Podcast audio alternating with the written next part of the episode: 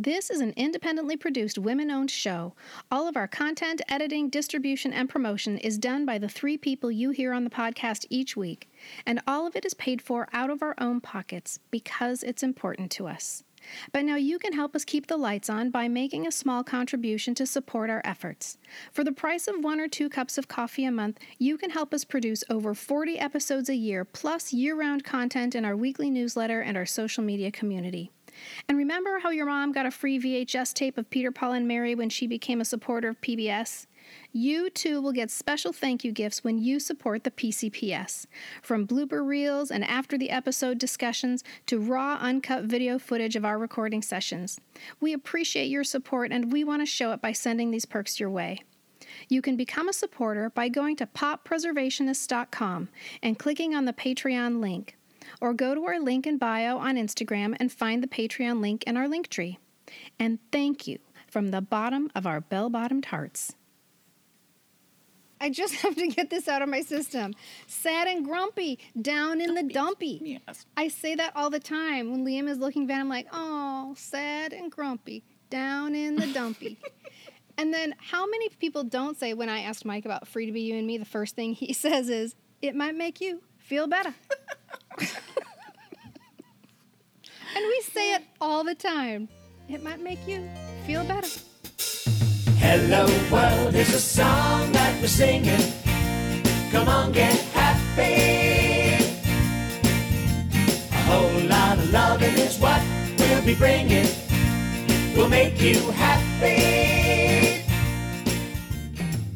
Welcome to the Pop Culture Preservation Society, the podcast for people born in the big wheel generation who stuck their chewed up juicy fruit in the car door's ashtray. We believe our Gen X childhoods gave us unforgettable songs, stories, characters, and images. And if we don't talk about them, they'll disappear, like Marshall, Will, and Holly on a routine expedition. And today, we'll be saving the banjo riff that signaled a revolution was coming for children in the form of an album called Free to Be You and Me. I'm Carolyn. I'm Kristin. And I'm Michelle, and we are your pop culture preservationists. So, did you guys really put your juicy fruit in the car door's ashtray? Absolutely. Yes. Fruit stripe, big thinking? red. I don't know, but I think I was c- usually wrapped it up in the foil wrapper of the juicy fruit. Oh, you're good. Yeah. Um, so I didn't necessarily. I think sometimes it was just the gum, but sometimes I was good and roll and put it in the wrapper. Did you guys have this grosses my family out to no end? And I know listeners are had this too. Um, and I know, please, if you did, let me know so I can feel validated. Did you have what's called a gum parker? So mine looks like a little ceramic cat who's laying on his back. And I'm going to take a picture and post it on social media. Oh, no. I bought no, it at our school's like book fair. And it looks like a little cat laying on his back and it says gum parker in it. And what you would do is you could take your chewed gum out and stick it in his little tummy and then, then you could save it. I'm so the next okay day you could. chew- Why? It was my own gum. Oh my god. Why god! would you read? Wasn't it hard and gross? Oh, as It hard as a rock. Hard as hard as a rock. No flavor. And sometimes I would even have like four or five pieces of gum. It was like my own little gum wall. Grosses my family out. I'm like, you guys, I'm not like putting other people's gum in my mouth. It was my own matter. gum. It doesn't matter. It, that is just. I used to think those people Why is were that gross? Those people were a little odd. I'm sorry. That's what I always thought. And then I did. I was like, why would you do it? It doesn't. All of those things. It You know, doesn't have odd any people became flavor. creative people. Well, I have a quiz. I have a quiz for you. Okay. You guys, who stuck their chewed up gum behind their ear? no, I didn't do that. I had a gum parker. Oh, Why would I need to do that? That's true. Um, I have two quizzes. Well, now I was going to say it's Violet Beauregarde. Wait, did you? But now I Oh. wonder if it was Mike Teavee. Was it Violet Beauregarde? no, I think it was or Mike Violet. TV? Oh No, yeah, I think it was because yeah, because she was Yeah, always chewing chewing, the gum, gum. right. Yeah. Yeah. So Um, yeah, that would that actually would be a really good um, reason I would use my gum parker. Maybe it was time for dinner, so I just I had to put my gum out so I could eat my dinner, and then I could chew my gum. Why don't you just get a fresh Right. piece? All the flavor is gone. It was just. Can you imagine how hard how my jaws must have hurt? Yes. Oh, it must have been awful. But how is it any different than if it's in your mouth already than putting it back? Oh, in? How I'll is that any you. different? Well, I How? think it's a little petri dish. Once you've chewed it Ah. and, and added your saliva to the mix, and then it's out in the air, and there's Oh, then out in the air, Germs. maybe. Collecting all the environmental toxins. You know what though? I don't get sick at all, like ever. I don't. Ne- I never. My whole life, I rarely get sick. So hey, let's just say that maybe It's it's, all thanks to my pets don't get ABC gum, already been chewed gum. Okay, I have another quiz. Okay. And I don't know the answer to this one. That's why I'm asking you. Who put their chewed up? I think this comes from a book. What character in what book put their chewed up gum on the bedpost? well, I've been sitting here the whole time thinking, who was that? So I can't believe you just asked Oh my God, that's so I, funny. I was And I thinking have Pippi that Longstocking, visual. but I don't know. Well, don't tell me now because it's obviously one we both. People are Is screaming it at the radios right Is it now. Sheila? Oh, It could might it from be otherwise known as Sheila the Great? Oh, do you not know the answer, Kristin? No, No, I Oh, don't know. we I thought the you were quizzing us because you knew the answer. I was quizzing you. I was hoping you would know. Okay, but listeners, somebody out there knows. listeners, so listeners, you gotta tell yeah, us, you please, tell and us. also, please, if you had a gum parker, just let me know. Yeah. you. Yuck! I can't even believe that was a Hey, I'm standing by it. You guys can say ooh all you want. I'm not gonna. I'm not gonna apologize for my gum parker. We're gonna. This is it. No more. We're gonna talk about free to be you and me now. Alrighty. Ew. this is a very teary episode for me. I just, it's one of those lump in your throat. It's, is it the warm ride? I don't know. It's not nipple lightning. It's more, it's more than that.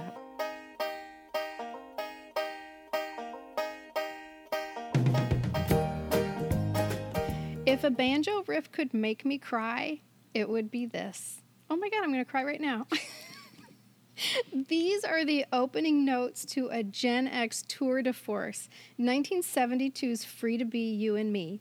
It was in every household and every classroom across the nation, and it told us to be who we are no matter what other people say, including our classmates and our teachers and even our parents.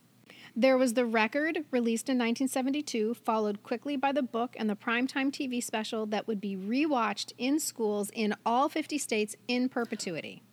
the TV special. You guys, that is what I remember. I think mm-hmm. maybe because I'm a visual learner as well, but so I rewatched it a, a few nights ago in preparation for this episode. And just like a lot of things that we have revisited, I did have that initial feeling of kind of being washed with nostalgia and the warmth and all of that. And I just was back at my in my living room watching TV. And then this part came on that had Dustin Hoffman in reading. And you guys, it was like I was sucked back into this vortex like time machine. You know those scenes in TV where you're like, they're showing somebody going back in time and it's kind of spinning like a funnel and the They're person like is. falling down a giant Yes, hole. that is what happened to me. I love that. Oh my God. And I had some feelings about that part too. So I'm there with you, Carolyn. There's no doubt at all that this record and the TV special was well loved. Every word of it, every note. Um, I actually, I could not. I have a little story for you to just back that up. I was surprised to go to my record collection when I was prepping for this episode and find that I didn't have Free to Be You and Me. So apparently, I don't have my copy anymore. And luckily, I found a copy at my local record store, which is really unusual because I never see it in record stores. And so I said this to the guy. I was like, I can't believe you have it exactly when I need it. You can never find this. And he said, Actually, I get free to be I get free to be you and me all the time. But it's always so scratched up, so worn. The cover is so torn. He said that album is so well loved, I can never put him on the floor. Mm-hmm. Oh, wow. My copy came from a vintage store, and I mean, I think I audibly gasped when I saw it when I was flipping through the albums, and it was like three dollars, and it is, you know, the usually the three sides of an album cover are intact, and you can slide Yeah. the album out. It's hanging on by like a corner. it's been loved. I mean, I would love to know the stories. Super hard. Mm-hmm. We have a comment from Gail on um, on Instagram. She always sums things up so nicely, and she mm-hmm. Tends to s- sum up what all of our followers are saying. This is what people were saying on Instagram. Um, she said, If we were well behaved during music class, our teacher would reward us by playing this record on the special hi fi stereo. The second the banjo intro filled the room, we were mesmerized. We didn't understand all of the words, but we felt them. I think that's just so astute. We were happy and goofy as we sang, danced, and laughed. We were free. Nearly 50 years later, I get the same feeling when I hear that banjo intro. That's so true. And a lot of people feel the same way. Mm-hmm. They do. Absolutely. And it's amazing to think of how this whole phenomenon that has just lasted for decades came to be because it's really a, just a beautifully simple story. Um, Marlo Thomas says it like this Honestly, I was just trying to do something for a little girl. Um, because in 1971, Marlo's niece Dion was in nursery school, and Aunt Marlo loved reading her bedtime stories. But she quickly realized how outdated all of Dion's storybooks were. They were still the same old stories of princes rescuing princesses or just the formulated happy ending. And she says there was nothing available that would allow Dion to dream her own dreams. Um, and so when she complained to her sister about it, Dion's mom, uh, her sister told Marlo that that was all she could find. And then she said the words to Marlo Thomas that would change history. Why don't you try? And you guys, as we know, Marlo Thomas created something. She decided she wanted to try to do it by Dion's next birthday. Um, and you guys, what what a birthday present she created! Not just for Dion, but a gift for all of us, um, and not just our generation, but all the generations that have followed. That came Right. after. Um, she recalls that when she went to look for some different books for Dion, she literally found a book. I can't even stand this. She literally found a book called I'm Glad I'm a Boy. I'm Glad I'm a Girl. And on one side of the page, it would say, Boys are doctors. And on the other side, it would say, Girls are nurses. And then you turn the page, it would say, Boys are pilots. Oh and the other side said, Girls are stewardesses. that got published. Mm-hmm. You guys, Somebody wrote that and published it. that is crazy. And can we just right now say Marlo Thomas is effing wonderful? I mean, I that woman Yeah. so ahead of her time when you realize when you go back to that girl and who she Mm-hmm. portrayed in that show and really stuck to her guns with how she wanted that character played. And she the network wanted her to get married at the end and that's like at the To Donald Hollinger. Yeah. and that was supposed to be what I would love that give a happy ending to all females. And she was like no i am not going to do that and stuck to her guns. And the final episode had her bringing him to a um, a woman's lib meeting Oh my God. And I'm watching that show when I'm like three and four years old. yes I'm getting these lessons when I'm three and four years old. yeah She was Atalanta. she Basically. sure was Literally. Yeah. She literally was. Because She's she like, you know said, what? You go do your own thing. I'm gonna Yeah. come to this meeting with me. We'll decide if we want to get married later. Right. Maybe we won't. didn't Maybe you we will. love that? I mean, when you Mm-hmm. were watching that girl, were you at all disappointed that she wasn't married? I wasn't. no I wanted to be her. Yeah, I don't. Re- I I would have been watching that way too young and probably at reruns. That uh, that wasn't anything that was that was sticking with me. But maybe it did. I don't know.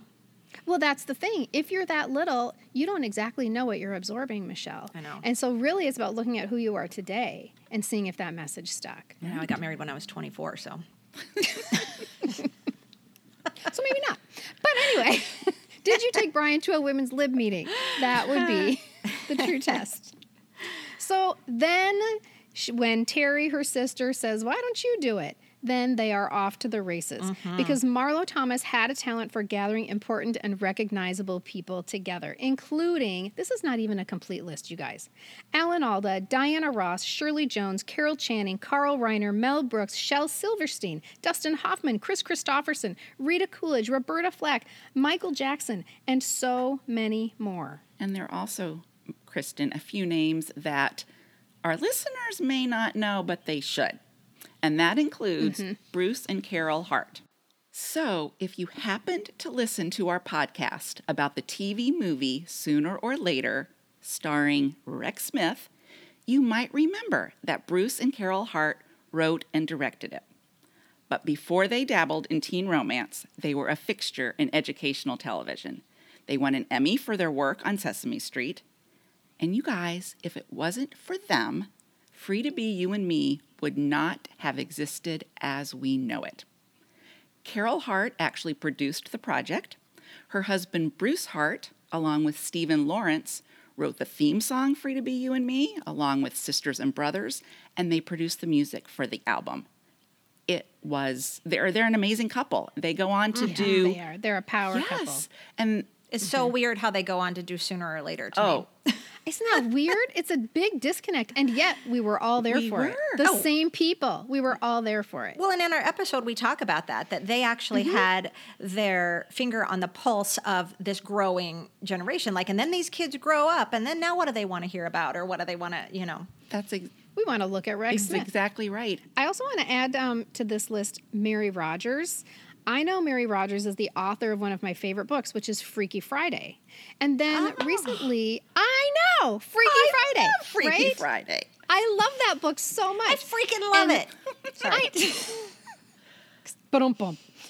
And then recently, you may remember that Stephen Sondheim died, RIP. And so, like so many people, I watched the HBO special on Steve, Stephen Sondheim. And then they keep talking about Mary Rodgers as being one of his colleagues, and they're referring to her as a composer. And I'm like, wait a minute.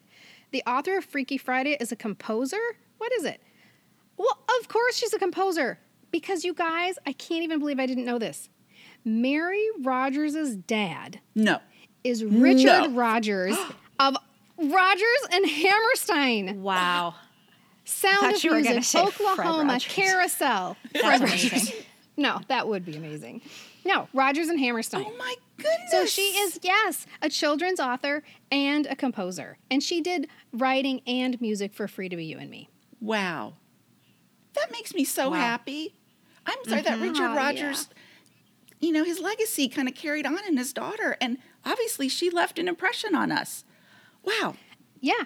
And truthfully, how many female composers do you know? Yeah. I mean, can you name like even think of Broadway composers? Can you name any female Broadway composers? And there are, there are, they're out there, listeners. We know you're like, how about this person and this person and this person? The point is, at Mm-hmm. We're trying to get a point across, listeners. Right. At that point in time, could you say anyone except like Rodgers and Hammerstein or Rodgers Mm-hmm. and Hart or Cole Porter or any of those people? Or even now we have Andrew Lloyd Webber, right? We've got all of these men. Stephen Sondheim. Stephen Sondheim gets a special. Mary Rodgers doesn't have a special. Mm-hmm. So she was breaking ground, and this was an appropriate place for her to be doing work on Free to Be You and Me.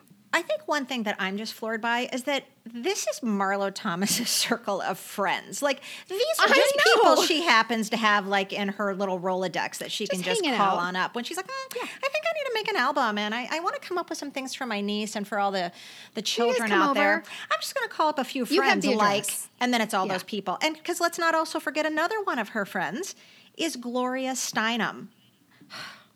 So Gloria Steinem was one of the founders of Ms. Magazine. And what Marlo wanted to do aligned perfectly with their feature in Ms. Magazine that Letty Cottin, is it Pogrebin? I think it's Pogrebin I hope Pogrebin. so. Yeah, um, that's a had guess, created. And that uh, the feature that uh, she had created was called Stories for Free Children. And in these stories, they addressed the corrosive role of sex role stereotypes in parenting and education because, in their view, children needed to be happy, healthy, and well cared for in order for women to make headway in this world. Like, if they can be free to be, then so can their moms. Um, like, even today, when a child is sick, it's probably a woman who is taken out of the workforce, even if it's only for a day. But over the length of a childhood, that can mean lower pay, lower advancement, and a lot less free to be, right? Mm-hmm. And Letty and Marlo, through this project and through this introduction from Gloria Steinem, became soulmates. That's truly what Marlo says they mm-hmm. were. They were soulmates through their work on this album and their shared mission. Yeah. And then Dion gets her birthday present. Yeah. So Happy birthday. she- birthday. Yeah. I know. Seriously, she got a birthday present essentially from Gloria Steinem. So Marlo Thomas gathered all these people and she posed a simple question to them all. They're all gathered in her living room and she says to them, What lessons or stories do you feel were missing from your childhood? And I think this is why the record doesn't feel preachy, right? They were not trying to teach us what they thought we needed to know. They were actually trying to go back and nurture themselves and see the things that they were missing. So they're looking at their child selves. And I think that's kind of what we're doing here. We acknowledge that we have children living inside of us. They're still there, they still exist with us today, even though we've grown up. So Alan Alda says he was the artsy kid in school, and that made him a target.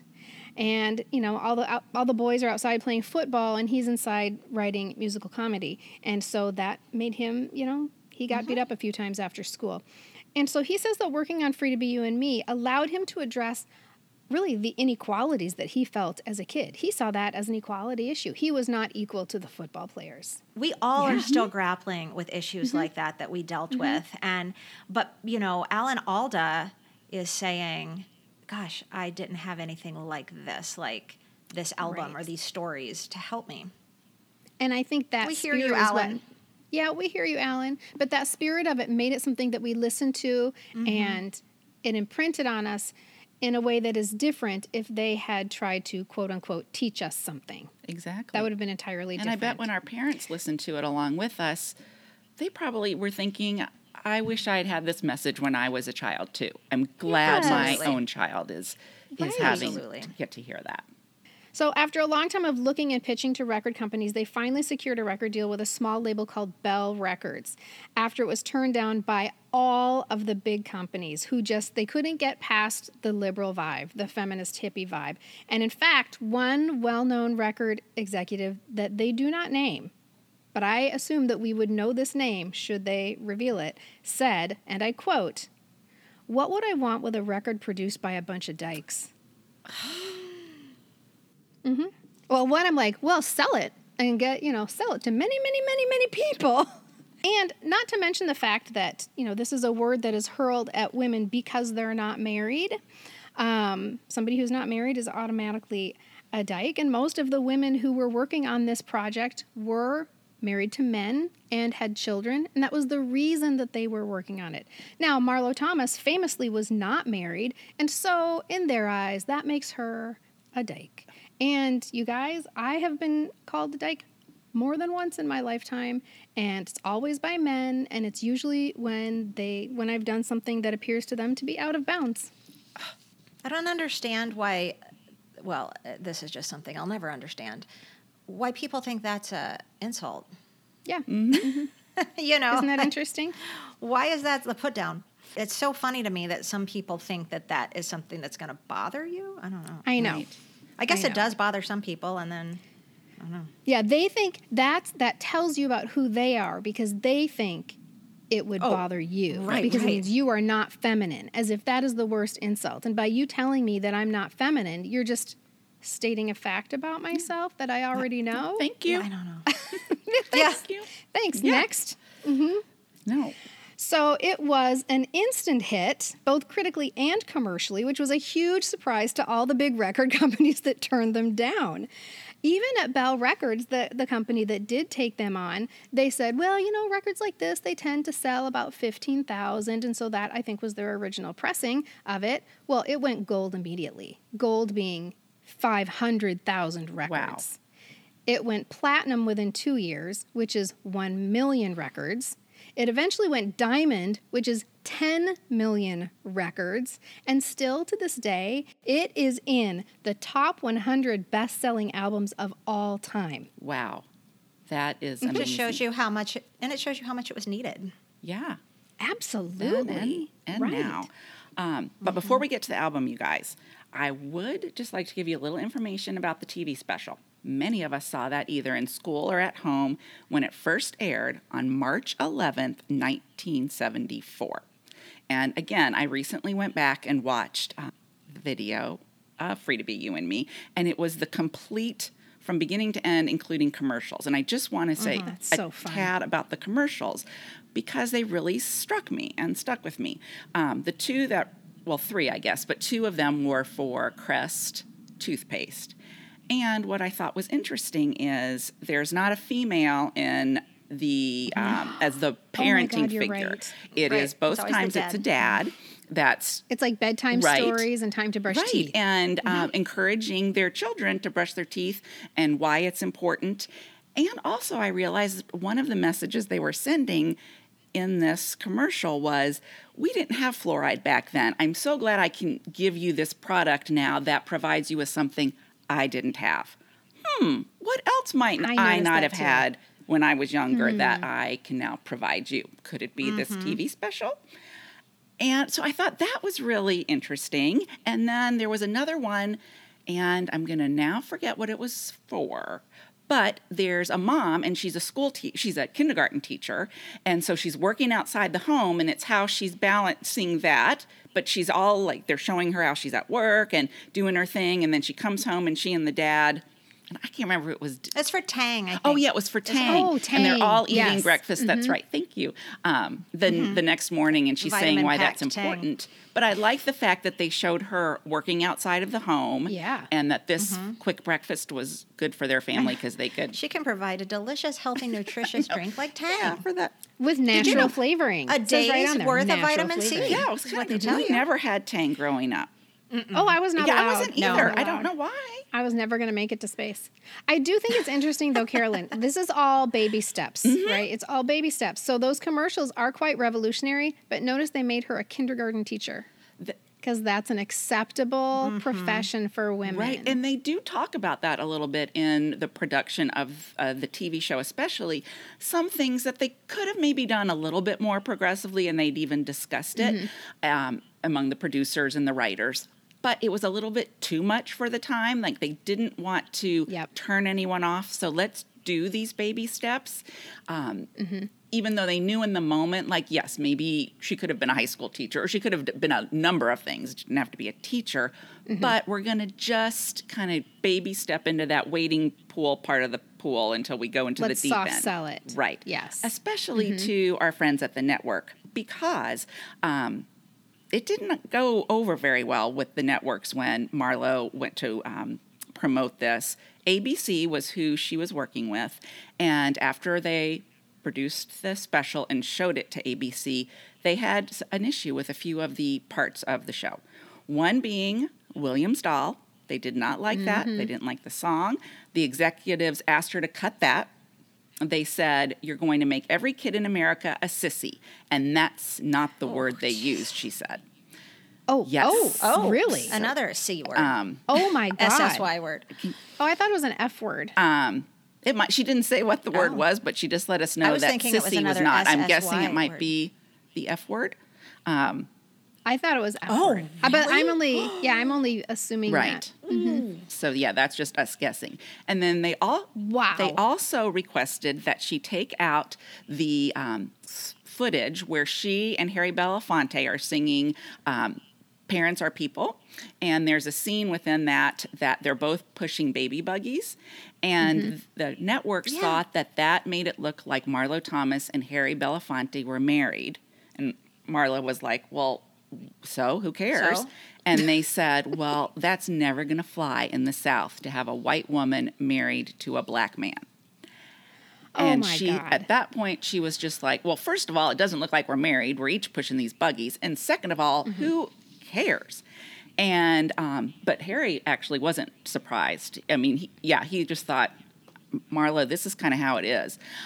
But she was not going to stand for it. And she said, you know what, ABC, if you're not going to let me leave this stuff in, I'm taking my toys, I'm leaving the playground, and I'm going to CBS. And that was enough for them to say, all right, it was worth it in the end because it was watched by 1.2 million households and it beat out Gunsmoke on CBS. And in May, it won an Emmy and it was awarded to Carol Hart and Marlo Thomas by Mr. and Mrs. Oh. Mark Spitz. Wow. That is cool. Okay, so the record, I just want to talk about um, I just want to talk about the album cover for a minute. I have it right here. I'm doing some show and tell. You guys have your own copy. My copy belonged to Jill Schmidt. She wrote her name in beautiful cursive on the front. Um, and I want to show you some things that maybe you didn't notice when you were kids. We all remember the puffy letters and the funny people that are poking out of the letters, but I want to point out something important at the bottom of the album cover. You can see the logo for Ms. Magazine. It's the capital M, the lowercase s, and the period after it. And I recognized this logo as a kid. I didn't know what it was exactly. I knew it had something to do with my mom. I knew it had something to do with women, but I wasn't sure. And above that, it says in tiny little letters portions of the proceeds from this album will go to the Ms. Foundation for Women. This record is designed for use on stereo or monaural equipment by children of all ages, shapes, sizes, colors, and sexes. You go. I love that. Isn't that cool? We didn't even know that was there, but it was seeping into our brains anyway. Mm-hmm. So then, when you mm-hmm. flip the record over, there is a beautiful letter from Marlo Thomas saying, Happy birthday, Dion, which just warms my heart. Oh, it's in her and they're also, it's in her handwriting. It's so cute. And then there are also messages from the editor at Ms. and from Gloria Steinem. And she explains that the money from this record will fund educational projects aimed at improving the skills, conditions, and status of women and children. And it really did. Um, much more than they expected because they thought they were only going to sell 15,000 copies, um, especially in the areas of domestic violence, healthcare, and job, inva- job advancement for women uh, these are not things that we knew when we were children. We had no idea that this is us listening to this record was contributing to those things. She also says, altogether, this is a project born of love. Our only regret is that this record and the change it reflects weren't part of our own childhoods. But then, the children we once were are inside us still. It's almost like a love letter to themselves. Mm-hmm. So that's the album cover. We're going to talk about some of the tracks now, and people have a lot of things to say and a lot of feelings, and so we're just going to jump right in. The first, the first song on the first side is, of course, the theme song "Free to Be You and Me," which is um, performed by the New Seekers, and it's written by Stephen Lawrence and Bruce Hart, that Carolyn spoke of before. The New Seekers were a new iteration of the Seekers, and if your parents were folkies, you probably had some of their records in your house. They had a hit with "Georgy Girl," that was one of my mom's favorite songs. Oh yeah. I love that. Mm-hmm. Sorry. I know, I love that song too. that I hadn't thought of it in a million years. The New look that. Seekers. So that's the Seekers. So the New Seekers are most famous for one song. They recorded an adaptation of the Coca Cola jingle, I'd like to buy the world Mm. a Coke. And they reworked it as I'd like to teach the world to sing.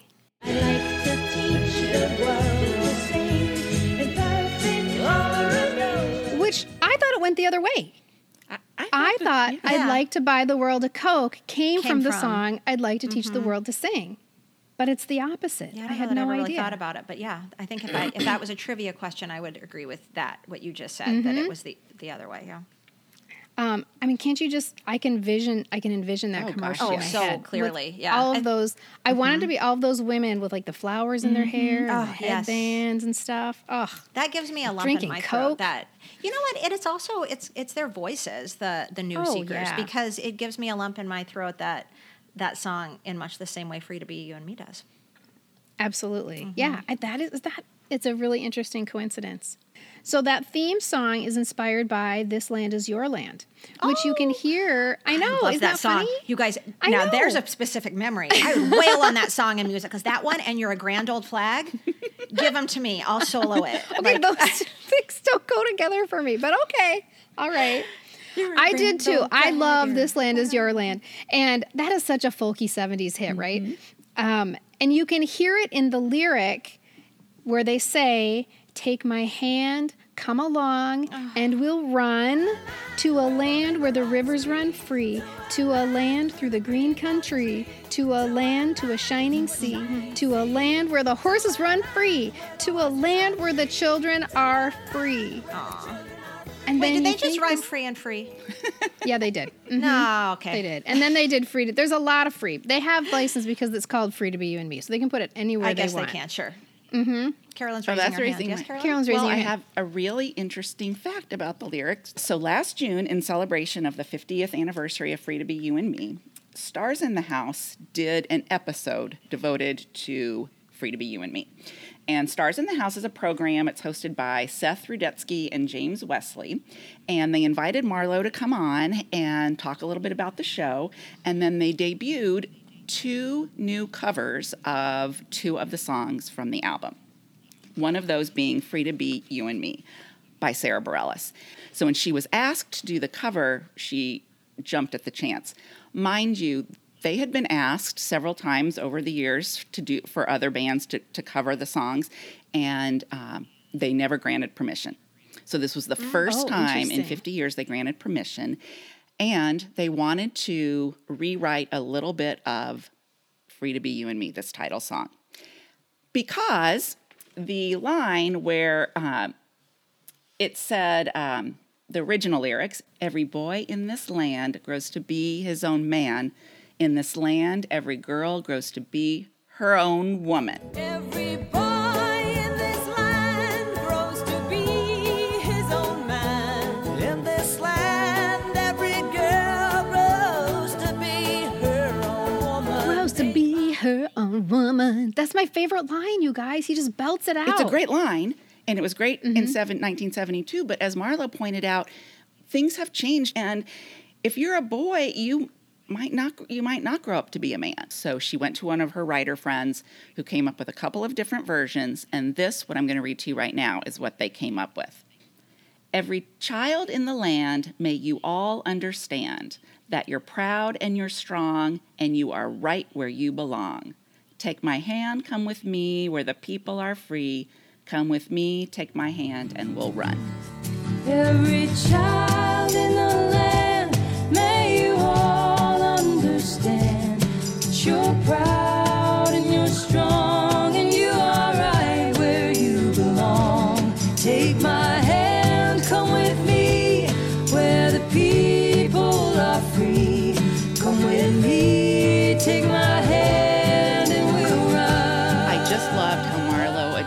fact that this song it's a living thing and it, this is a truth It and is. as we learn more and grow more we can it's okay to change these words Yeah. to this iconic song to reflect more of where we are today so Well, and I think the important part of the of the original line is not um, every boy in this land grows to be his own man, or every girl, every girl in this land grows to be her own woman. I just love it when he belts it out. It's not that's not the point. The point is his own man, her own woman. That you get to make your choices Right. about where you go. Right. And I, that's the message that we got, and that's Yeah. exactly what we needed at the time. And I think now Yeah. we can say you're going to be your own person. You're going to be your own person. Right. Mm-hmm. That is exactly right. And I still to this day the the song almost locks me down. I have such an emotional response to it, and especially after that part where they say where they do the whole litany of to a land where the rivers run free, Mm-hmm. to a land through the green country, and then they bring it to a close and you think it's over and it's silent, but then bump bump bump bump bump bump. Oh my god, and then it's time to dance, right? You and me. That's when you just that's when you got to dance it out. Dance it out. Yes. And I also want to say there's just not enough flutes. There aren't enough flutes in music these days. I love Yeah, where are a the good flutes? Mm-hmm. flute. And mm-hmm. these songs have some good flute music, and we're missing that in today's music. I agree. You know what else we're missing in today's music? The another reason I love this this last part of the song is when they go ba ba ba ba ba ba ba ba ba ba. I love bapas in mm-hmm. any Yes. song. You give me a bapa and I am all in. All righty. I need my bapas. Okay, so then we're still now, in case you've forgotten, we're talking about the tracks, some of the tracks on the album. So then we go into Boy Meets Girl, and this is probably uh, embarrassed to say, but other than Free to Be You and Me, this might be one of the only ones that I have a clear memory of. And so this is the song. Um, it's not a song, actually, as much as it's just a little performance. It's written by Carl Reiner and Peter Stone. It was performed by Mel Brooks and Marlo Thomas, and they're puppet babies. Um, but I have a very strong memory of the image of this, the visual of this. So I may, must have seen it in school or at home. Um, they're just puppet babies, but just it's just their heads, and they do look like old men actually. Um, and it was inspired actually by um, the 2,000 year old man sketches. Mel Brooks's By Carl 2000 Reiner. By I thought that was Mel Brooks's 2,000 Well, it is Carl together, Reiner and Mel yeah. Brooks, yeah. Oh, so but he Carl wrote it. Reiner wrote this too. Got it. I, I, I assume with Mel Yeah. Brooks. Um, and so the premise is simple. A baby boy and a baby girl are in the hospital nursery, and they're trying to find out what their gender roles are by discussing their appearances, their behaviors, and career ambitions. And it's just totally a blast on stereotypes. Like Mel Brooks's baby says, uh, cute feet, small, dainty. Yep, yep. I'm a girl. That's it. girl time. And then um, Brooks tells Brooks's baby tells Thomas that she's a boy because she's bald, and all boys are bald. And then he asks her what she wants to be when she grows up. What do you want to be when you grow up? A fireman. What did I tell you? How about you? A cocktail waitress. Does that prove anything to you? Cocktail waitress. A cocktail waitress. She's yes. she's a boy and he's a girl. Then the nurse, and then after that, the nurse comes in to change their diapers, and they get a look down there, and basically they're blown away. They're like, "Whoa, what do you know? I'm a boy. You're a girl." Um, and I read something that said women, women in gender studies departments at every university should make this mandatory viewing. I think the the number, the most memorable line from that whole thing is something that is said in our house regularly, and Tracy on Facebook brought it up too. So it makes me think everybody says this. What Tracy on Facebook says is, whenever anyone says the word bald, I automatically say bald, bald, bald. Bald is a ping pong ball. and it's the same thing in my house. Bald, bald, bald. You're bald as a ping pong ball. Okay, the next song on the on the album is When We Grow Up, performed by Diana Ross, and it was surprising to me on social media. This was the clear favorite. I did not expect that. It was the definite majority, and most of them mentioned Diana Ross, which so that means they're referring to the record right. because on the TV show it was performed by Roberta Flack and Michael Jackson. Diana Ross apparently did this song in just two takes. And I think one reason it's, um, I think one reason it's Uh, people's favorite is because you can hear the maternal feelings in her voice. And honestly, I can't, I can't even sing it. Like I wanted to tell you my favorite lyric, and so I have it typed out. I have it typed out here, and I don't even know if I can read it to you. So we're gonna have to play a clip, and then I have typed, written on my on my notes right now. It says, "I'm crying right now just typing these words." so I'm gonna try and read them. Well, I don't care. Oh my god. Oh, no. Me cry. I don't care if I'm. I can't seriously. I can't do it.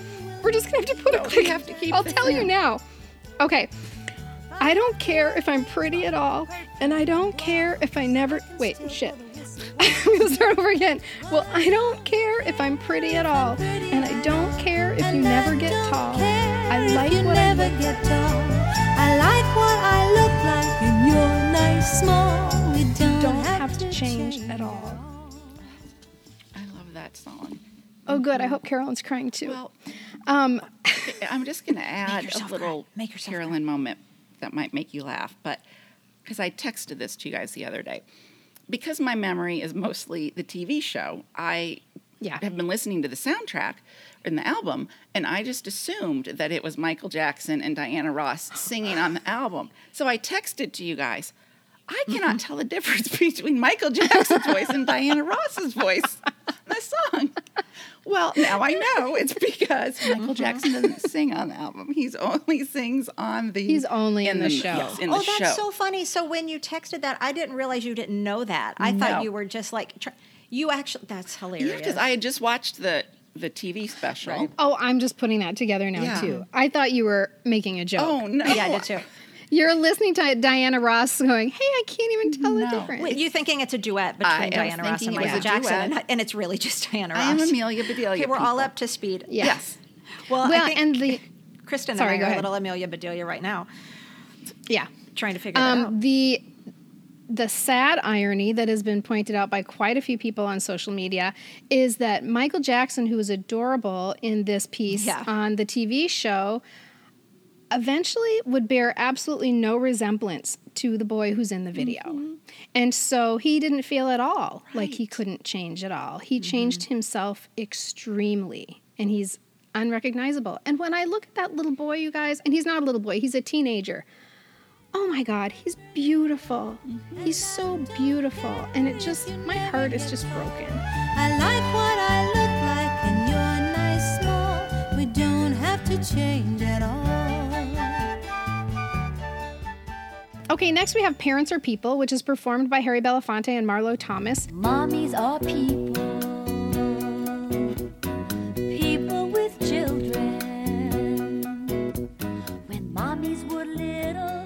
And this is the one that Carolyn talked about where they're pushing the buggies side by side in the park. And it describes all of the things that parents can do. It's written by Carol Hall and it's emphasizing kind of the role reversal that mommies don't just do baby and children things and daddies don't just go to the office and play baseball. They can cross, they can do all these different things. Um, and so she they say things like some mommies are ranchers or poetry makers or doctors or teachers or cleaners or bakers. And it was informed by Carol Hall's own children. When she was writing this song, her 10 year old boy is looking over her shoulder and he sees what she's writing and he says, That's wrong, mom, that's wrong. Mommies can't be doctors, they're the nurses. Oh. And she's like, What are you talking about? She's like, I And- failed. Yes, yeah. And to add insult to injury, this boy's pediatrician was a woman. Huh. So she's so like, where's what is it? happening? So because he's getting it At- in, those, everywhere else. in that book It's- that Marlo Thomas it's- picked up. right. Yeah, but it's isn't that interesting though because he's getting at the the opposite in really important places, but he's still not seeing that. That's still Right. not that. he's and her daughter that. too did not like the line where she says mommies are women women with children because she wanted it to say ladies because that was nicer and carol hall says this is how she became radicalized because just like you said they she was doing these important things in the home. She was a single mother working outside of the home to provide for her children who had a female pediatrician and still they had these attitudes. These messages were taking hold despite what she was teaching in her home and she said she became a woman on a mission after that point. I don't blame her. That is Mm-hmm. amazing that they could have those real life examples right in front of them, but it's Mm-hmm. society and um, you know probably what they see on TV and read in books, like that book you said, and and Yeah. schools that were just um, telling them the opposite, and that's what they were absorbing. So she also, Carol Hall, this is kind of sweet actually. She said she made this a very simple melody. It's a lovely song, but if you li- listen to it, the melody is super simple. And she did this because Marlo Thomas was not a singer. And she was super concerned, Marlo Thomas was, about this. And she worked really hard with a vocal coach to be ready to do this album. And if you think about it, her voice is the one that we think about on this album. She's on almost all of the tracks. Yes. And she's not a singer. For her to take that on, how ballsy You is that? Yeah, I just after listening and watching again, I was dumbfounded by how talented Marlo Thomas is. I mean, there's the singing And- part, yeah. but the voices when you go back and listen to some of the um, spoken word parts, and you're like, she did all of the voices, but yet there are four different characters or something in the part, and they're all read by Marlo Thomas, like ladies first. And It's isn't just- that voice just imprinted on Oh, your soul? Yes, Yes. Whether it's the singing or the stories, Mm-hmm. that voice that she was so concerned about is literally Mm-hmm. imprinted on my heart. So, 87 Ragged Tiger, our friend Shane, known as 87 Ragged Tiger on um, on Instagram, said this, and I think a lot of you would say the same thing. He said, I still say ladies first, ladies first, just like Marlo Thomas did. And what do you mean there are not enough mangoes to go around? You can just hear her You can voice, right? Hear her, yes. So the story is that, of course, this little girl says ladies first, and she ends up getting eaten by the tigers first because she insists on ladies first, ladies first. Well, a couple things. One, currently now realizing Marlo Thomas was all the voices. She was even the tiger voices. That is- Yeah. I'm sorry. I mean, again, she is just a talented woman, Agreed. and I love those little um, kind of messages at the end. Uh, Yeah, the subversive messages like, "Oh, she got what she deserved." You don't have to Mm-hmm. show us the tigers eating, you know, eating her or whatever, but we know what happens to her. Mm-hmm. Yeah. And um, yeah, that's just I love those. I feel like Mm-hmm. smart when I figure them out. I don't know. when you're 56. I think I figured it out. That that was what was kind of fun. Oh, that's good. I'm glad. Um, okay, so the next one on the album is called Dudley Pippin and the Principal, and it comes from a picture book written in 1965. So Dudley Pippin is about a boy who's reprimanded by his teacher, and he begins to cry, and he's very ashamed. But the principal says, "Well done. You did that very well." But only sissies cry. A sissy is somebody who doesn't cry because he's afraid people will call him a sissy if he does cry. And then he inexplicably pulls out a flute. I don't exactly know why this part of the story goes this way. He It's pulls the out early a flute. 70s. Let's just It leave was it at so that. psychedelic. Yeah, it's so psychedelic, and he starts playing his flute music. But it totally works. It's very mesmerizing. And then it smoothly and quite appropriately leads into the next song, which is It's alright to cry. Crying gets the sad out of you. It's alright. To cry. Oh, you guys, it's all right to cry, and lots of feelings about this song. So, mm-hmm. I think I've shared before that I felt since my dad didn't have any sons that I kind of needed to know about sports, and I just always acted interested, and, and I think I was. But I knew who Rosey Grier was ahead of time, so it was exciting to me that this thing that my that I knew from my dad was on this record and on this TV show, and that he, we listened to it together and we watched it together and we had the conversation that it's all right to cry. And I will say to this day that my dad was very um, he was a very emotional man and he he did cry. But i think that some of the things he struggled with in life were were that he was told he shouldn't cry like from his mother Oh, and all of yeah, that. so course. when we now as an adult and i think sitting and listening listening to that song together was again being he was being soothed. That child in him was being soothed by this fo- NFL football player and Yeah. wow. yeah and as an adult now I think god that was really he needed that he needed that probably more than I did cuz I saw him cry and I mean it was still I guess I noticed it when dad cried but I I just I don't know. It impacts me in even a different way now. I, it was then that it was this cool thing because we knew this. I knew who this football player was, and we could bond over that. But now I think it just it really touched him. So I love that song. That's amazing, Carolyn. And let's not forget that I mean these are adults that these are adults that are coming up with these songs and these ideas Mm-hmm. because um, in one of the early ga- gatherings in Marlo Thomas's New York apartment, and you guys can you just imagine being a fly on the wall in one Oh of those God. early I gatherings, know. right? Um, Herb Gardner said, "I'd like to have heard that it wasn't a sissy thing for a boy to show his feelings." So as a grown man, sort of like your dad, Mm-hmm. he's thing, he's saying. This is what I wish I would have had. And then they create Yeah. this song that's comforting the little boy inside of him that always felt bad for crying. Um, And I have to clarify that you man- said Herb Oh. Gardner, not her Gardner. Because I was like, Herb Oh, yeah. Gardner was at the meeting? Herb Gardner. Herb Gardner, which was Mm-hmm. actually her boyfriend at the time. Oh, Yeah. But isn't that interesting that he literally said those words out loud and then they're like, okay, so we need a song about crying. Mm-hmm. Who should we get it? How about an NFL football player to do it? And then did you hear this, Mm-hmm. Carolyn? is brilliant. Mm-hmm. yeah, I know.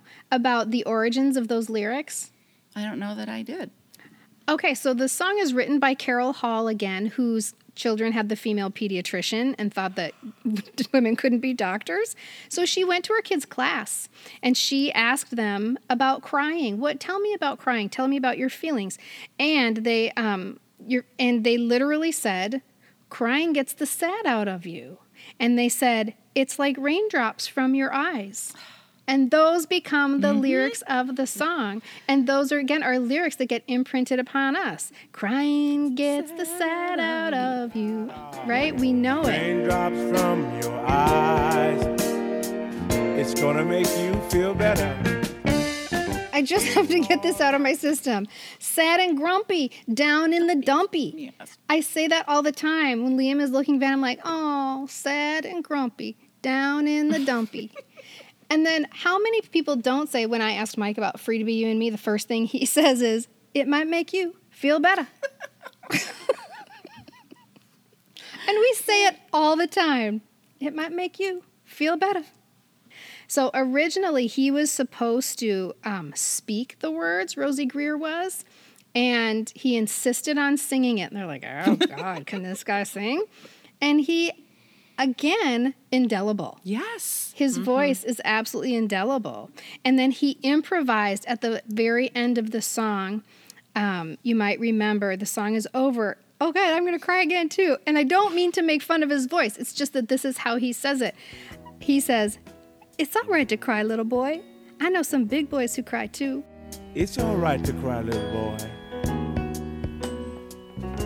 I know some big boys that cry too. And that's just improvised. And he's and they said Marlo Thomas like jumped up and threw her arms around him when he said that because he so got it. He knew why they were there. I think it's really interesting. We've been talking about how there's all these adults that are coming up with all these Yeah. um, songs and concepts and things to teach. But you said that they, you know, went to the to the school and they're talking to children and they're getting they're almost using children as their little focus groups and mm-hmm. and you know the song Sisters and Brothers, which is the next song on the album. You see in the TV special this really lovely gathering of all these little children. And when I saw that when I was rewatching it recently, that something pinged inside my head too. Where I was like, oh, I remember oh. this. Mm-hmm. And it's so cute. And there's Marlo Thomas looking just ridiculously beautiful. Um, Yes. With the long, you know, the long, straight, this is early 70s, right? So long, straight, dark hair parted in the middle and the giant eyelashes. And um, that's how I wish I could have looked in our um, Lake Minnetonka magazine. Um, I want to look like that every day. Yeah. I And wanted to she's look like that talking to the life. children. Tell me about your sisters and brothers and all these cute Mm-hmm. little early 70s kids are being very, very honest with her. And Mm-hmm. the way she responds to them is just lovely. Um, and everything they say is fine. Like one of them's Mm-hmm. like, I don't like, you know, she's like, I wish I didn't have a brother. And she's like, You do? Like, oh, like what? You know, and well, because he, you, he, you know what's me. And she's like, Yeah, What? And you raises know his fist. Yes. It's me. and and but she's just so accepting and she just she just reflects their feelings so well and um she would have been an excellent child therapist. She would have been an excellent She teacher. and actually, she sort of became Yeah. that, really, without all the, you know, maybe the titles. That's Yeah. actually what she's become. And she's such an advocate for children. So um, Mm-hmm. I just love that they spent time talking to children about this Yeah. as well. Yeah. And then that leads right in the in the video. It leads right that segment leads right into the song "Sisters and Brothers," which is this huge celebration of dancers in the park, which is how I want to live my life every day.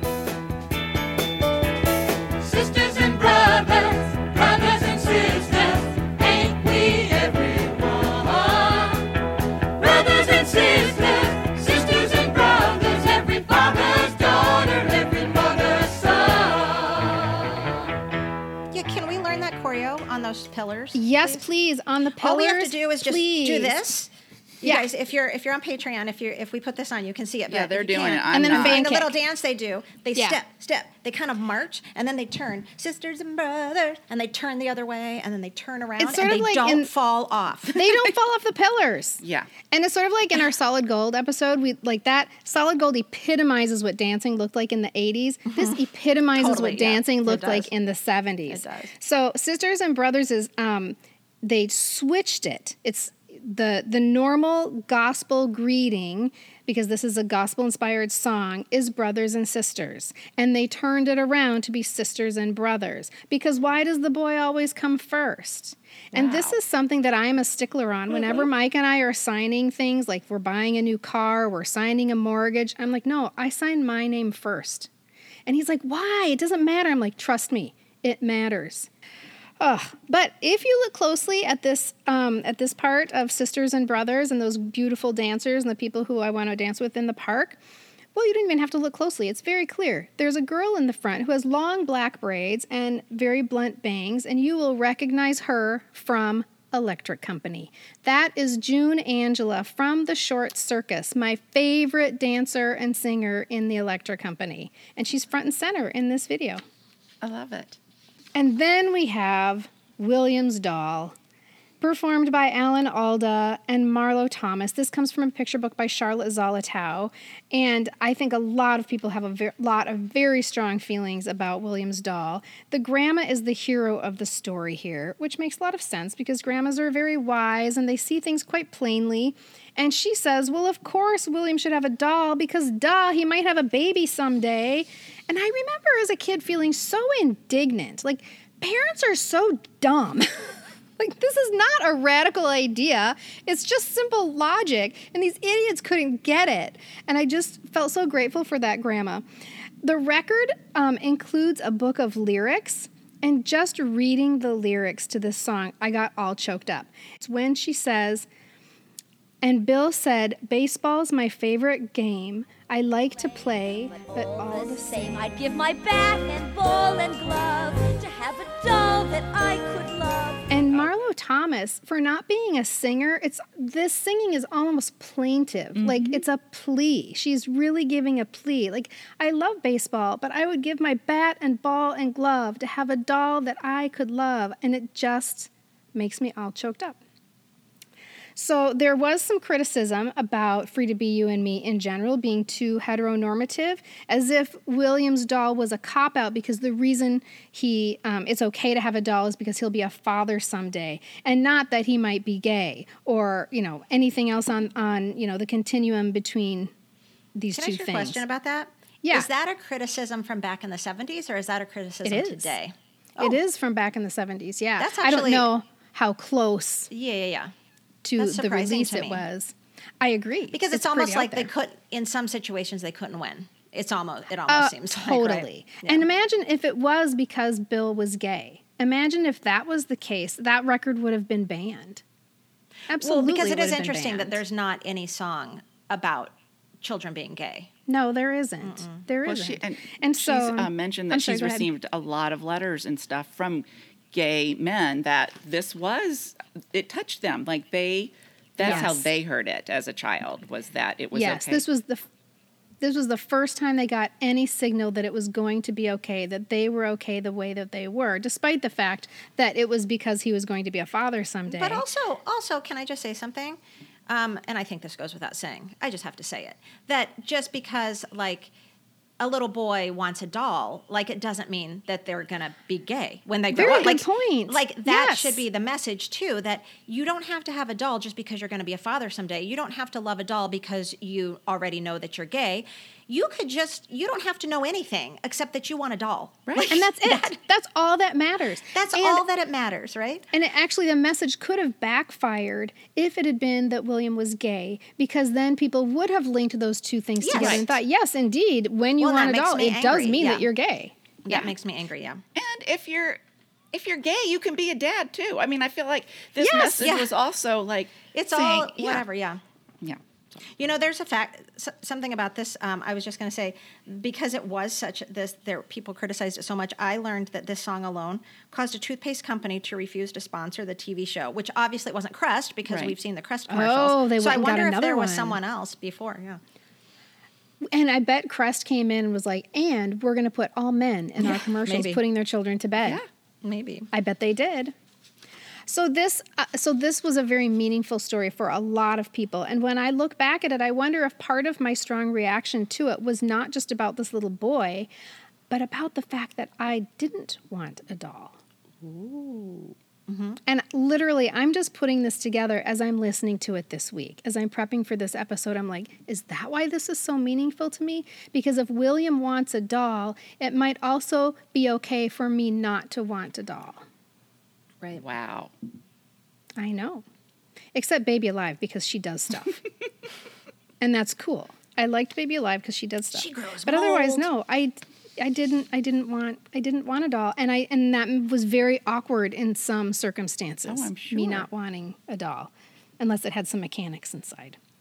And it's not like I'm mechanical or sciency. I just thought it was cool. Right, Yeah. and imagine You just wanted being the mildew. given these things as Yeah. gifts, like from your grandmother or from your parents, and you know, do you e, do you announce that you don't want it? Well, probably not. You've been taught manners. Do you think something's wrong with you? Like everybody thinks this is something that I want and should have, and that has to be hard. So I'm sorry, little Krista. And are you thank you because that is an issue because then are you are you disappointing someone yes. when you don't want that doll? or me, like, why don't I want it? Like, why does everyone think I want it and I don't? Is there something that I'm doing wrong? It's very complicated Yes. and you and it all becomes internalized. It's all it all turns back on yourself and and I think I was um, pretending like, "Oh, thank Right. you." And I'm going to go play with my dolly now. But it was all very loaded. Oh, It was very loaded and I felt icky. yeah. That's sad. Mm-hmm. Mm-hmm. It's hard to be a kid.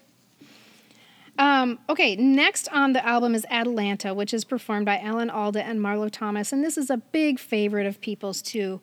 Alan Alda actually directed all the performances on the album, and he wanted to use sound effects and really make things come alive as if it was a radio show. And you hear this especially well on Atalanta. You hear it in all the poems too. If they talk about pots and pans, you hear pots and pans. And so Atalanta is one of the best examples of this. I think this is the pinnacle of the entire project right here. This is Marlo Thomas's story. She doesn't want to get married. And she also very pointedly made sure that Atalanta had dark hair. Well, it's because she. It, this goes back to her bedtime story for Dionne. I mean, Mm-hmm. she wanted at least one story on the album about a princess who wasn't blonde Yep. and who didn't have to get married at the end. And so it was Betty Miles who updated the ancient myth of Atalanta, but she made her brunette because in the ancient myth she's blonde. So she switched her hair to brunette, and she gets to decide for herself if she's going to marry Mm-hmm. the prince. And the story, I think the most impactful part of the story is this race at the end in which, you know, the winner is supposed to be uh, the the husband for Atalanta, and Atalanta swings a deal with her dad. Well, what if I run the race too, and if I win, then I get to choose, or I don't have to choose. But then we have young John from the town, and he's interested in being in this race, but he doesn't want to marry Atalanta until she unless she wants to, and what he really wants to do is talk with her. And I think what she's doing here is really showing us what we should be looking for in a potential partner. Mm-hmm. Young John is who we want. Right. But you know what struck Not- me? I just really was kind of sad about her dad. Like I was thinking, do you love your dad, Atalanta? Like he- I he's know. putting you in. I just, and even rewatching it, I kind of remembered thinking that, like, is her dad bad? And is she gonna like ever Oh, come back and visit him? Because even when they tied, she he she Mm-hmm. said like, or he said, you know, basically you didn't win. Like since you tied, John gets to decide. And I thought, Yeah. you don't, you didn't listen to your daughter. You're mean. I don't like that. Oh yeah, he's not. I don't. That's so interesting. because you dad, look, you just think- you look very down in the dumpy right yeah, now. I, I mean, at Sad that age, I just couldn't imagine like not loving your dad or your dad being mean and doing something Mm-hmm. that you specifically said. Please don't do that. I don't want to marry someone and Yeah. like not listening. And this a man, your dad, doesn't care and is going to do this thing that will make you sad. I don't know. It was hard for me. That is a really interesting um, take on this story. I wonder how many other people had the same kind of feelings because I think most of the people were focused on Atalanta and whether or not she was getting married. And here, poor Carolyn is like, "But your dad is mean." Yeah. And like, are you going to go? I think sadly, that's Carolyn, many people, probably a lot of people listening to, were like, "Yeah, that's my dad." Yeah. I mean, you were yeah. just lucky to mm-hmm. have a nice supportive I was, dad. and Yeah. at that point, you think mm-hmm. everybody does, you know, when you're that age. Yeah. So That's true. So in during the race is really where you can hear Alan Alda's directing. This is where it really shines because Atalanta and Young John are neck and neck. And so when they're speaking the lines from the story, they're speaking them in unison the two of them they're reading the story together and they have you can hear the footfalls and marlo thomas says she remembers running in place so that when she read she would sound like she was breathless and the effect is just really intense i think John didn't give up. Nothing at all thought he would keep me from my hope of winning the chance to speak with Atalanta. And on he ran, swift as the wind, until, he ran as her equal, side by side with her, toward the golden ribbon that marked the race's end.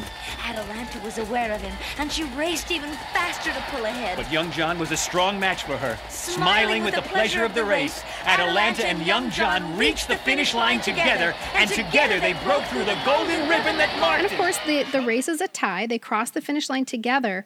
And the message of equality in that reading, it rings clear. I don't know that I understood that when I was listening to it when I was a kid, but when I listen to it now and they're speaking together and they finish together, equality equals equality. That's what mm-hmm. we're looking for in this record. And he gives her a handshake. Yes, he does. And they go And off to explore their worlds on their own before they're Because going to decide. what to- John- maybe they'll get yeah. together. It says maybe they'll meet up again. do you We Or don't know. not. Do you think she goes Maybe back meet other and visits her dad at all?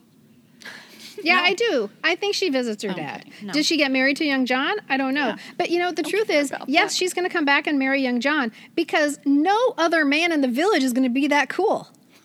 right? If you think Yeah, about but she might not get married at all. Or she might not get married at all. Right. That is And true. maybe she'll marry a woman. We don't know. That, that's true. We don't even have any idea if she swings that way. So, That's right. right. Who knows? And we also know that Marlo Thomas famously resisted, well, she resisted getting married to Donald Hollinger in That Girl, and Mm-hmm. then she famously resisted getting married to Phil Donahue, even. They did eventually get married, didn't they? Oh my gosh, yes. Really? Yeah. They've been married since Yeah. 1980, I think. They've been Okay. married a very long well, time. isn't he dead? No. Oh, he's No. not dead. No. No, Oh, not dead. dead. And what's Not very dead. interesting, if you I if you swear watch he that just died. Stars in the House episode, he must not be aware that she's on this Zoom call. And you can see Oh her like looking up, Oh, like God. over Please here. tell me he's like in his tidy whities honey, walking back. Pretty much. So Oh, God. not actually tidy whities, but you see her like looking up at someone you don't know. I'm assuming. I bet that's Phil Donahue. Is he gonna pop in and go, "Hi guys"? No, he doesn't. He walks behind at some point, like in his undershirt, and I think I don't think that his hand was like, but he was just like right, all disheveled. Toyland, beautiful girl and boyland.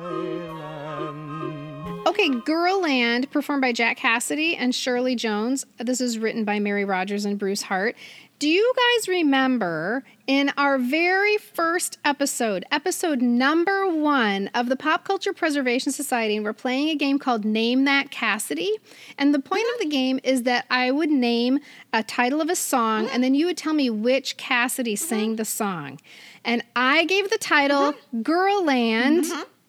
And do you guys remember what she said said? We said it's Toyland. It's Toyland. You did. You mm-hmm. insisted it was because Toyland. it's the same Toyland. tune. We weren't thinking of this Right. record, right? Yeah. Exactly. And I'm like, no, no, you guys, it's Jack Cassidy, it's Shirley Jones, it's not for you, it's Girlland. Like, no, no, it's Toyland. And so it eventually got cut from the episode because we couldn't agree. Let's just confirm that you're it's right. Girlland, yes, by Jack Cassidy and Shirley Jones. And this is nobody's favorite song. It is scary and creepy, and it's very ominous, and nobody likes it. And I think that there is um, there's something to be said for the value of the song, but it's scary sort of in the same way that clowns are scary. Jack Cassidy comes in, he's like a carnival barker, and he tells us what Girlland was like.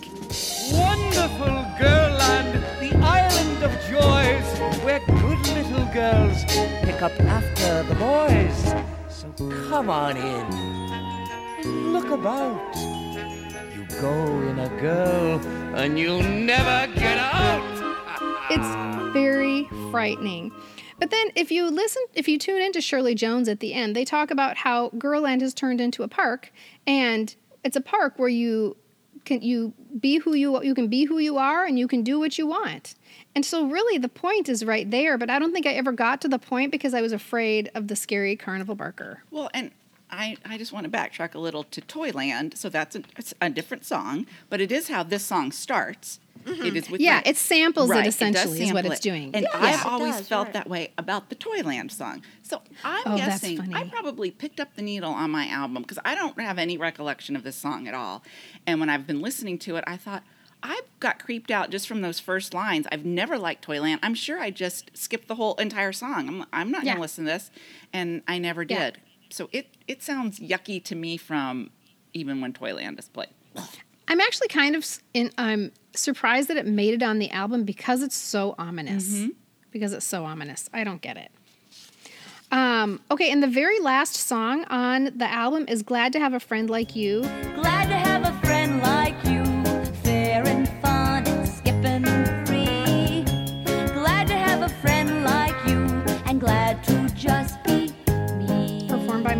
Thomas, and again written by Carol Hall, whose kids have the female pediatrician. and the reason that we have this song is because one of the goals of I know I'm sorry. I just could see that It doesn't make any sense. as a sense. trivia quiz at some point. Like, Yeah. what writers children had a female pediatrician? Yeah. Carol Halls. Okay. So the point of this song is um, that one of the it's one of the goals of the project is that boys and girls can play together. They should play together. And if we can play together without preconceived notions, sexism will fall away. Stop categorizing us and let us gravitate toward things naturally, as opposed to the girls play with the girls, the boys play with the boys, girls play these things, boys play these things. And it reminded me of my story about Miss Keatley, my gym teacher in elementary school, from our um, episode about gym stories, about gym horror stories, because Miss Keatley would take us, we would come to her class in our girl lines and our boy lines. And as soon as we got to Miss Keatley, remember, I didn't know if Miss Keatley was a boy or girl. Right. Um, and she would put us in people lines. And now I realize what she was doing is she was trying to mix us up so that we can be who we want to be. We don't have to categorize ourselves and do separate activities. And I always wondered if Miss Swartz, who had put us in our girl lines and our boy lines, was irritated when she came to pick us up at Miss Keatley's class and we were all mixed up in people lines. She never put us back in girl lines and boy lines. We walked back to our classroom in our people lines. But now I realize what Miss Keatley was doing. Mm-hmm. I bet she loved this album. I bet she did. I bet she did. Okay, so the, the effect of Free to Be You and Me. There was a backlash from conservative religious leaders, especially James Dobson. I bet a lot of your parents had James Dobson books on your shelf because he wrote a lot of parenting books. And there was even a very famous New York Post article um, that Michelle's going to tell us about right now that actually this is not from a long time ago, if I'm correct. No, and I feel like we seem to have two camps here. So I'm going to just summarize a debate that was still going on on Free to Be's 40th anniversary, you guys. This is a debate that was still going on just 10 years ago. Um, from a March 8th, 2014 New York Post article um, was uh, by Kyle Smith. It was called How Free to Be You and Me Emasculate, Emasculated Men. So basically, the end. Like, we know we know right away Right. what Kyle Smith's um, point, you know, what his stance is. Um, he calls Free to Be a piece of Ms. Foundation produced feminist propaganda disguised as entertainment for children. And he goes on to say about the TV special, and I just have to read this because it's so offensive that I don't even want to paraphrase. Oh, wow. Um, the show, this is what he says the show, which is of course unwatchable today, except perhaps in states with generous attitudes toward self medication, such as Colorado and Washington, was an hour long special that meant to tell little girls they could be anything they wanted, and little boys they could be anything they wanted to, provide that what they wanted to be was girls. Ouch. And wrong. Right. Really? Yes. This is what he. This is what he got out of this. Um, he also says the program's most searing and indelible moment was the horrifying sight of Rosey Grier, a huge man once known as one of the most ferocious players in the NFL, strumming a guitar. Listen to what he says: smiling like a brain donor, Oh, and singing God. "It's All Right to Cry." Mhm. He then blasts Dudley and the principal, alluding to some sketchy wrongdoings after they go off into the forest. Nice job, buddy. Yeah. Uh, after dissecting Atalanta and somehow deciding it emasculates men and renders them genderless, he says, I just, this, I can't even. He says, no wonder that the girls of the free to be generation would grow up to buy millions of copies of Fifty Shades of Grey. So, 40 years of gender re education later, the only place they could find masculine men anymore was fiction. Okay, as if Fifty Shades of Grey um, means like as if BDSM means like a man is masculine, as if the men portrayed Right. in Fifty Shades Yeah. of Grey, as if this type of oh my god, I can't even. Um, it's so uninformed. You can't even it's you can't even form a response to it because it lacks so much um, knowledge about who we are, about who other people are in general. Well, and let's not forget this is only ten years ago, and guaranteed. Wow. This this this camp is still of thought is still very very. Oh. Trust me, you know, I um, went down my rabbit hole to look up Mr. Kyle Smith and see what his Yeah. latest tweets were and Oh, I can only imagine. So Emily Shire immediately slaps back at Kyle Smith in her Daily Beast article, cleverly titled "Free to Be," did not emasculate men. Yeah. I love that. It was literally like three days later, she writes an article and she Good. just calls it "Free to Be" did Good. Mm-hmm. not emasculate men. And she says she was shocked to be having to defend this 40 years later, which is what Yeah, I that said. This hurts. is ridiculous. So she called his analysis convoluted, sexist, and borderline homophobic, and went on to defend Rosey Grier's performance pretty much as we or anyone would do with a working brain, I would like to think. Yeah. As And all of the but- people who love it. Yes. Have you ever heard anyone who doesn't like that performance? I've never once in my entire life went, "Oh God, I hate It's All Right to Cry." No, but also Nobody. to also let's go back to Kyle Smith. Like, let's just hit below the belt and be like, what? Like a brain donor? Like what? So she says, um, well, she defended it as nothing but a wonderful thing for a boy to see a big man, a hero, hero, telling him it's all right Yeah. to cry. That's so impactful. How is that anything but impactful? Anyway, Right. Um, and I don't need to go into all of Emily Shire's um, individual slapbacks, although I do like how she says that him saying it's understandable that those of us in the free to be generation buying millions of copies of Fifty Shades is a completely heteronormative presumption that masculinity is a quality only exuded by men who have sex with women. Um, Mic drop. And then what I think she says that is most impactful about these issues and these ongoing issues and this ongoing debate is this. She says, You see, the larger message of free to be is not actually about redefining masculinity or femininity, but rather learning to be comfortable with who you are and no conforming to some outside expectation. That someone could write something so simplistic and chauvinistic about gender roles reveals why free to be is still relevant and needed 40 years later. Absolutely. Mm-hmm. Yes. That's why it sold over 10 million copies. That's exactly right. Because we still have people who need to hear the message. It's not about, it, it's not saying to girls, you should want to work and you should want to be doctors. No. It's you should do exactly what you want to do. You, You- have the freedom to do that. Yes, you should grow up to be whoever it is you want to be. And can I just Right. read you something that Gloria Steinem wrote in this book um, when we were free to be looking back at a children's classic and the difference it made? So Gloria Steinem wrote um, an essay in here, and she says, and this is just from what was this, just ten years ago as well, I believe. She says, Now the question is when so much has changed, when an African American president has brought his two young daughters to live in the White House, female athletes are running faster than Atalanta, and homophobia is giving way to equality in marriage and the military, why is Free to Be still beloved and mo- almost as popular as ever? I think all we have to do is look around. Way too many little girls are encouraged to be silly, seek approval only from boys, and be mean to other girls. They are also sexualized younger than ever by media, ads, and popular culture.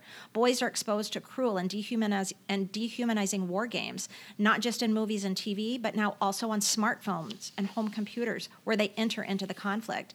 It's not surprising that bullying has become a major danger. People of color will soon become the majority in this country for the first time, but instead of celebrating the fact that we now look more like the world, some white Americans are so dependent on old hierarchies that they are rebelling against government and saying no to democracy itself. So, yes, Oh my there has been a lot of progress, but there has also been a backlash against it. Nowhere is it written that progress will win. It depends on what you and I do every day. I suggest you read Free to Be, You and Me again. Clapping for Gloria. I mean, Because I think seriously, I, it's so feel true. like we I should think- just end the episode right there. Well, and because we can talk about this, like, do we think this worked for us, right? We Yeah. can say, Mhm. do we think by listening to this and being exposed to this as children in the 70s, this changed our paths? And um, I would say yes and no. A lot of the same things that were still working against us in the 70s are sadly still working against That's boys true. and girls today. Mhm. So I don't know that I could say definitively yes, it did. I feel like for us, I think it's an individual thing. I think that we can all say, um, yeah, yeah, that you know, I'm a little boy, and I- and it made me know that it's all right to cry, or oh, I, you know, I'm a little girl, and I learned from Atalanta that um, I can make my own decisions, and I can be strong and independent, and not have to get married or anything. But I think that the children today still need it. So Oh, I don't think we can say that it worked and now we and it worked and it changed everything. And now we can put it away. I think the message is that we still need it. hmm Well, and I think when when people get very upset and say that it didn't work, because I do hear that from people. I can't believe we're still talking about this. How have we, it didn't work at all? But just the fact that you're ranting about the fact that it didn't work shows where your values are, and how is it that that message didn't seep inside your brain? Because you're upset by the things that haven't changed. That means it did work on you. But like you said, we're talking about a larger society here. But even in terms of society, even those even though those things do still exist in a in a scary degree in a way where we still have to remain vigilant, I just look at the kids that that exist in my neighborhood and my kids' friends and there is not a single person that doesn't have some sort of free to be you and me aspect about them. I do believe that the generation now that are in their 20s um, and maybe even then maybe even in like younger than that i mean i just think it's getting better and better and that kids are Yeah. feeling like they can be free to be who they are and almost regardless of what their parents think Oh, absolutely, regardless of what their parents think. So, I think to sum up this conversation, I'm going to read you the back page of the lyric booklet, which was included in the record. Um, so, if you turn the booklet over, there's a note from a woman named Dr. Dorothy Cohen, who is the author of a book called The Learning Child, published in 1972.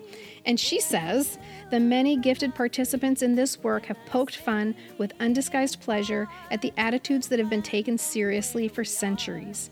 By raising doubts about traditional restrictive models for men and women alike, the record opens up for children the happy vista that all individuals, male or female, are people above all. And in 2021, the album was deemed culturally, historically, or aesthetically significant by the Library of Congress and selected for preservation in the National Recording Registry. Thank you so much for listening today.